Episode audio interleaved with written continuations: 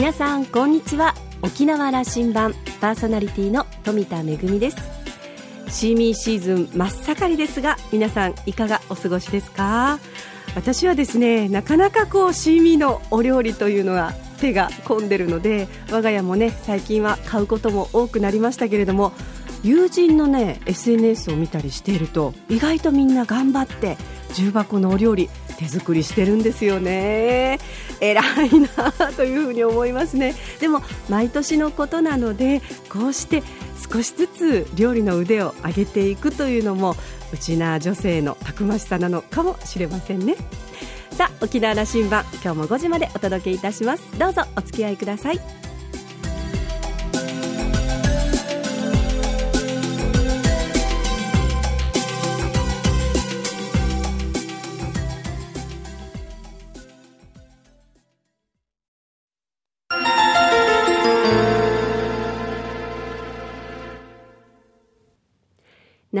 港のどこかにあると噂のコーラルラウンジ今週は沖縄県シンガポール事務所所長の平賀隆人さんとラウンジ常連客で沖縄大学地域研究所特別研究員の島田克也さんのおしゃべりです。平賀さんは浦添市のご出身。海邦高校を卒業後同志社大学へ進学。2003年に大学を卒業し沖縄県庁に入庁します。県庁では商工労働部で国際物流や県産品の輸出に関わる業務に携わり今年4月から沖縄県シンガポール事務所所長として赴任しました。シンガポールへ出発する前にコーラルラウンジに立ち寄っていただきました。それではお二人のおしゃべりをどうぞ。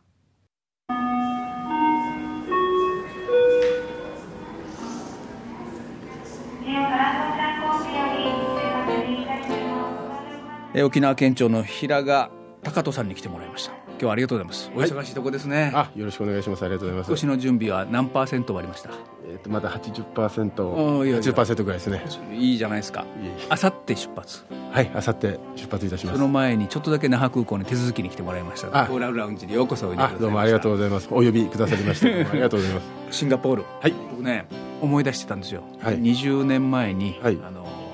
今の皆さんのところの部長、はい。えーカデカルカデカルさんが事務所長の初代事務所長をしている時にまたはい。僕はふらふら遊びに行って、はい、あの事務所をオープンさせて、はい。ここからあの20年前沖縄シンガポールから沖縄をどうやってそこに発信し浸透していくかということを孤軍奮闘しておられた。はい。あれから20年経って、えー、と事例を受けた時最初どんな感想でした？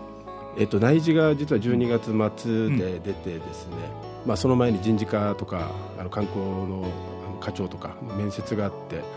まあ、ちょっと何人受けてるのか分からなかったので私が果たして通るものかということを、まあ、心配してたんですけれども、まあ、12月28日にちょっと事例がポンと出まして私がシンガポールに名前が載ってたのですごくあの嬉しくなった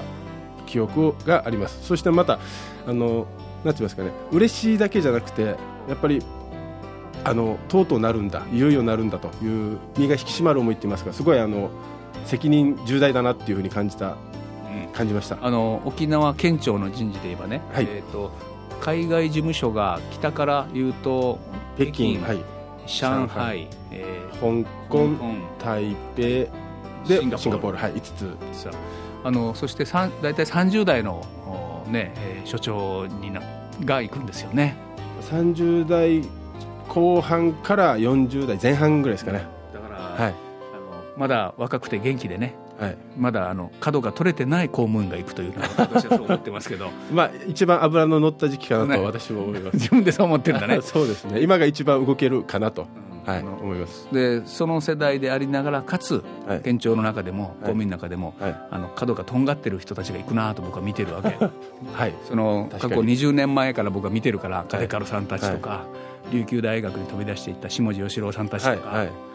まあみんなあのだから県庁に戻ってきても、はい。このやっぱり海外勤務をしてた人たちが県庁をまた引っ張るということ、はい。やっぱりそうなってますよね。そのように、はい、なってるかと思います。し、まあ、時代ですしね、はい。まあ、ちょっとあのグローバルな観点とややっぱりあの外国人観光客どんどん増えてきているのでどうしても海外の視点というのは重要になってくるかなと思っているので、まあ、そういった新しく海外事務所に行った方が、まあ、そういったあの役職に就くのは私はすごい歓迎したいと思います。平川さんあの県庁では僕、何度かあのご一緒するというかこうシンポジウムとかご一緒する機会があって、その沖縄の物産、まあ、物流をどれだけ、あの県外海外に展開するかということをやっておられたと、そうですね。合ってますか？はい合ってます。あのどんなことなさった？はい、沖縄の県産品をまあ外に出していくっていうようなお仕事を、まあ、あの前のアジア経済戦略課の時から、まあ、4年やってました、アジア経済戦略課ってあるわけね。そうですね。あの具体的にラジオを聞いてる人にこんな展開したんだという話を。あのアジア経済戦略課っていうのは知事の掲げるアジア経済戦略構想をもあの実現するための、まあ、課と私は富川先生というけども富川副知事が、はい、あの主導しているそうです。戦略ですね。はい、そうですね。あのアジアの著しい成長を、まあ、アジアのダイナミズムを取り込んで沖縄のあの振興沖縄をもっと元気にしていこうというような、まあ、戦略になります、はい、25年前に、はい、あのえ国際都市形成構想というのを、県庁の中で温めて、はい、本当に国際都市になっていこうとしたんだけども、まあなってますよね。このスピードのあの是非はあるけども、なってきたよ。それこそ20年前シンガポール行ったらなんかすごく、あの遠い話をしてるような気がしましたけども、シンガポール行っても香港行っても、もう直行便も飛んでてすぐですもんね。そうですね。あの先月じゃないですか今月、まあ、あの2週間前にちょっと引き継ぎも兼ねてちょっとシンガポールの方に出張に行ってきたんですけれどもナタスっていう、まあ、あのシンガポールの,、まあ、あの旅行会社を集めた展示会があったんですけれども、まあ、これはあの B2C で、まあ、あのいわゆる旅行代理店の皆さんと、まあ、あのなんですかね日本だったりインドだったり、まあ、そういった国が挙げて私たちの国に来ませんかっていうようなプロモーションをする場所があるんですけれども、まあ、そういった展示会に出展してきたんですけれども非常に沖縄の認知が高まってるなっていうのを非常に肌で感じることができました。やっぱり直行便効果っていうのは大きいですね。全然違う違うと思います。直行便があるのとないのではやはりあの選択肢旅行に行く選択肢の中に沖縄が入るか入らないかって話になってくるので、まあ、すごい大きなことだと思います。我が那覇空港からシンガポールに直行便が飛んでるというのは、はい、今でもねちょっと嬉しくてニヤニヤ似たりたするんだけども、はい、ちょっとかっこいいですよね。かっこいいですよな。そういう国際空港が沖縄にあると、はい、であのそこの所長として赴く、はい、どんなことししに行きます？えっと、やはり今あのミッションとしてあるのはやっぱりあの観光の誘客の部分がまあ一番かなと思ってます。で2番目にまあ沖縄の物産とかですね沖縄のハブを使ったまあ展開物流を太くしていくというのが、まあ、この2つがまあ大きな役割かなというふうに思ってます。観光の面で言いますと週3便、まあ、金曜日、日曜日、月曜日と週3日飛んでるんですけれども、まあ、時間帯はあのシンガポールから深夜に飛んで朝8時ぐらい着くというような便になってます。であの搭乗率もいいそうですよね。はい、85%ぐらいはあるということで当初想定しているよりも、まあ、あのすごい好調だということで喜んでらっしゃいました。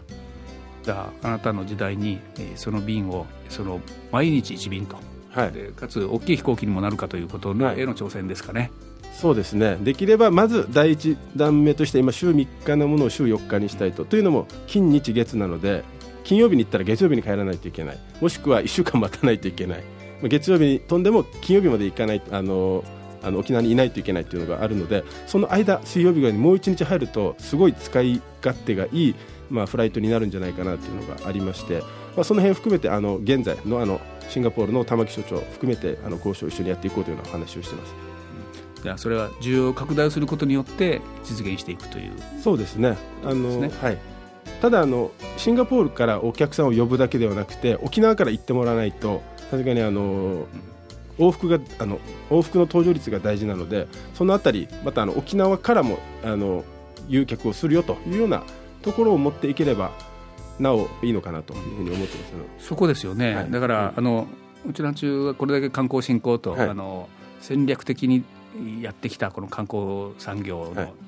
育成発展、しかしながらうちなんちゅう旅好きになってるかといえば。なかなかなかなかないですね。ねと、はい、これやろうで僕あの大学では学生たちにできるだけ、まあ、これあのけまあね、旅も安くで行けるようになったから、はい、あのそれこそ LCC 使ったりあの旅の形も変わってきて行けるようになってきたから、はい、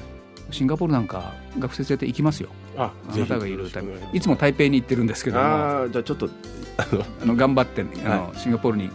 ぱりまたあの世界が広がりますからね。そうですね。平川さんにとってのシンガポールというもの、はい、まずイメージはこうどういうふうにお持ちになっておられるえーと、シンガポールはすごいあのちっちゃな町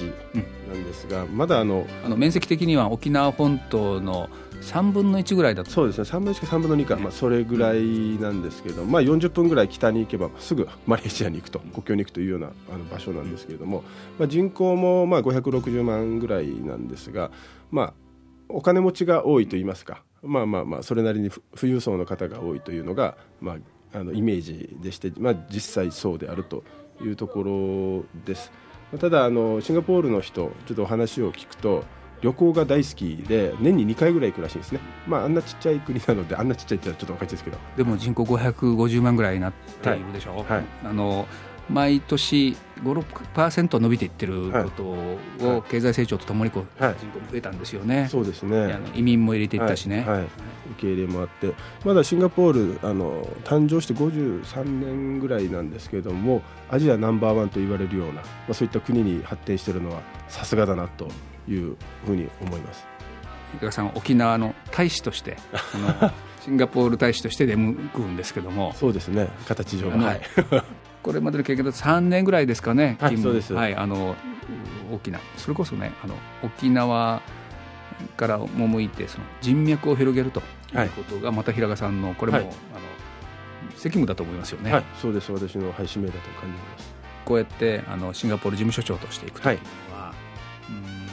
物産と観光ということが、あの主とおっしゃったけども、シンガポールの、ね、国の成り立ちとかね、はい、あのある種の歴史的なものも、はい、あの、はい、国の形をぜひこう、あのなんていうかな把握して、沖縄のこう未来につなげると、大変いいあの、ね、参考としてのあそこの国づくりがありますよね、この辺も含めて考えておられると思うんだけども。そうですね、まあ、あの実際シンガポールもマレーシアから、まあ、独立してっていうようなところとでいろんな民族が入ってきたっていうところを考えると、まあ、沖縄もちょっと似てるのかなっていう部分は正直思ってます。でまあ、沖縄はまあシンガポールと10年ぐらいしか変わらないと思うんですけれども、うん、まあ、これだけの経済発展の違いがあるっていうのはやはり、まあ、あの何かしらシンガポールに学ぶところが多いんじゃないかなというふうに思ってます。特にシンガポールは教育にすごい力を入れているいるみたいで、まあ、その部分について、まあ、教育がすべてかって言ったら、まあ、そうでもない部分ももしかしたらあったりするかもしれないんですけれども良いところは学びあの真似すべきでないところは受け入れないところは受け入れないと、まあ、そういった取捨取捨選択をしながらいいところを取り込んでいきたいなというふうに感じてます、うん、そう、ね、今のおっしゃられたあの1960年代に、えー、シンガポールは独立したと、はい、沖縄はある意味その復帰という1972年の復帰に再出発があったと。まあ、同時期に再出発をしたまあ島国だった、はいはい、でこれ最初は沖縄がリードしてたと思いますよ。インフラも、はい、国の形も、社会制度も、はい、うん、1970年代ぐらいまでは、うん、どうだろう沖縄の方が安定してたんじゃないですかね。そうも言えそうも言えると思いますよ、あのいいスタートが切れる、ただまあ成長の形に違いがあると思うんですけど、それだけあの外のパワーを入れながら、もうあのダイナミックに国の形も変えながら成長したシンガポールと、はい、我が内縄のこの,、この形と、はい、こぜひ比較の目でも、はい、あの、あの沖縄の次につなげるという役割だと思うんですよね。はい、そうですね。まあ沖縄はアイデンティティを持ってそれまでやってきてると思うのでシンガポールと同じような成長をすべきかったらまたそれは違うというふうに思いますので、まあ、ただいいところは、あの真似していくのも大事なのかなと思いますのでその共通点を見つけてあの皆さんに還元できればなというふうに思ってます。あの違いお互いの違いで学び合うというような関係になれたらいいですね。そうですね。ぜひそうそういう関係誰が教えてくれるのかな？政府政府ですかね？よくわからないですけど、はい、沖縄県のその現地事務所の所長というのはすごく現地でステータス高いんですよね。まあ、おそらく所長という、はい、はい、あのそれこそ大切なパーティーに呼ばれたり、大きな会議に呼ばれたり、はい、ミッションで発言する場もあったりすると思うので、はい、それこそあの沖縄のことを語ってきてほしいんだけど。あそうですね。わかりました。あの最後に、はい。えー、出発を前にして、はい、えー、どうぞあの私からのお願いはぜひ現地にいる時にあのどんどん現地からの情報をまた沖縄側に出してもらうと、はい、これ一つだと思います。はい。はい、えっ、ー、となんか心意気を最後に語って出発してほしいんですけど。わかりました。えっと、私はあの産業振興の仕事5年間やってきてであの県内企業さんと寄り添うことでで彼らの考えっていうのとあの現場っていうのを見ながらあの仕事をしてきました。であの行政っていうのはせあの大きな施策を打つっていうところが基本的なお話になったりすると思いますけれども現状を知らないとなかなか施策を打っても響かないっていうのが僕はあの産業振興をやってて非常にあの強く感じているところですので。それってあれですよね。経営者とあの本当に対話をして政策に反映させていくという意味のことですね、はいはいはい、そうです。まあ、現場サイドと施策サイド。そこをあのギャップを埋めなければなかなか施策ってうまくいかないと思いますのでシンガポールに行ってもですね現地の目線っていうのを大事にしながらそれを行政の施策にどう合わせていくかということをやっていきたいなというふうに思ってます、まあ、それをするためにやっぱりあれですね足しげくいろんなところに営業に行ってまあ、1年目はちょっと私言葉がそんなに喋れないのであの荒波に揉まれながら苦しみながら泣きながら笑いながら多分やっていくと思うんですけれどもまあこれが沖縄のためになるようにあの必死で頑張っていきたいと思います。そのあの勢いでぜひ突っ走ってください。はい、あの頑丈そうです。あの健康には自信ありますね。あ、はい、大丈夫です。でもやっぱりあの知らない土地ですので、はい、家族健康を気をつけて、はい、わかりました。ぜひ大暴れしてきてください。はいありがとうございます。いってらっしゃい。はいありがとうございます。行ってきます。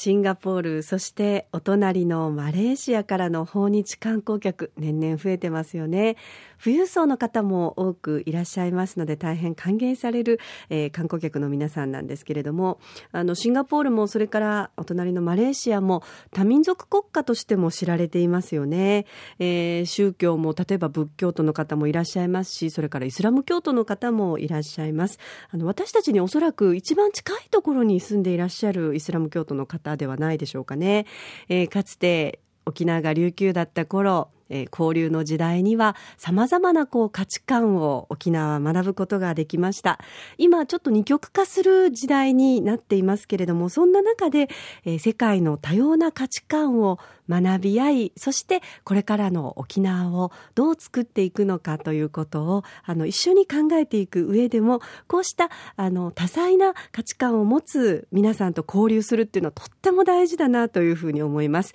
教育にも熱心、それから観光にも力を入れているというシンガポール。私たちが学ぶこと多そうですね。えー、元気印の平賀さんとの対談を終えて、島田さんこんなことを言ってます。えー、平賀さんは、希望が叶っての海外勤務となります。アジアの先端を走る都市シンガポールで8切れんばかりのパワーで沖縄のプレゼンスを高めていただきたい、期待していますということでした。今週のコーラルラウンジは沖縄県シンガポール事務所長の平賀隆人さんとラウンジ常連客で沖縄大学地域研究所特別研究員の島田克也さんのおしゃべりでした。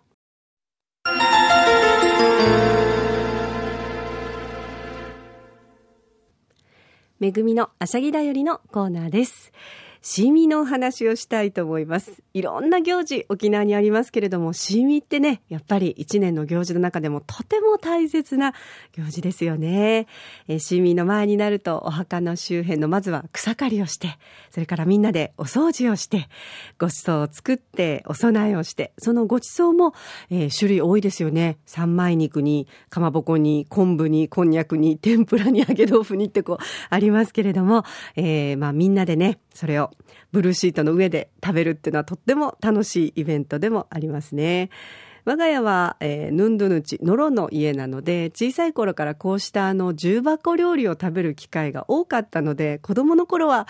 もう飽きたよっていうことも多かったんですけれども、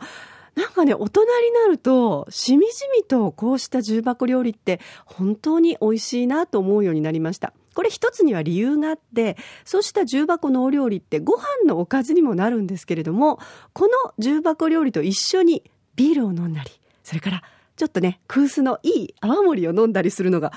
これね、よくできてるなと思いますね。ぴったりです。まあ、あの、買った重箱ももちろんあの美味しいものでもありますけれどもやっぱり時間のある時にはみんなでね家族でねちょっと手間をかけて、えー、家庭の味の重箱料理をまたあのね子供たちにも受け継いでいくというのも大切なことなのかもしれません。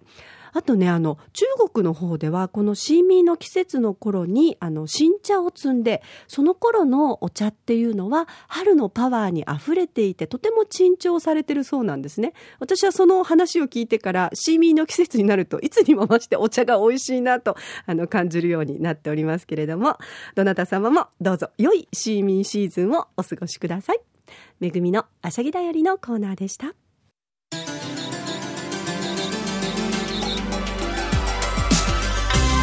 ラジオ沖縄ではラジコでの配信を行っています。スマートフォンやパソコンでリアルタイムで聞けるほか1週間の振り返り聴取も可能です。